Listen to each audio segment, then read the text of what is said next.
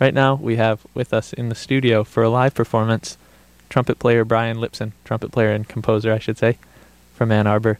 Um, he's involved in a lot of different projects that we might talk about afterwards. Pretty exciting stuff all around.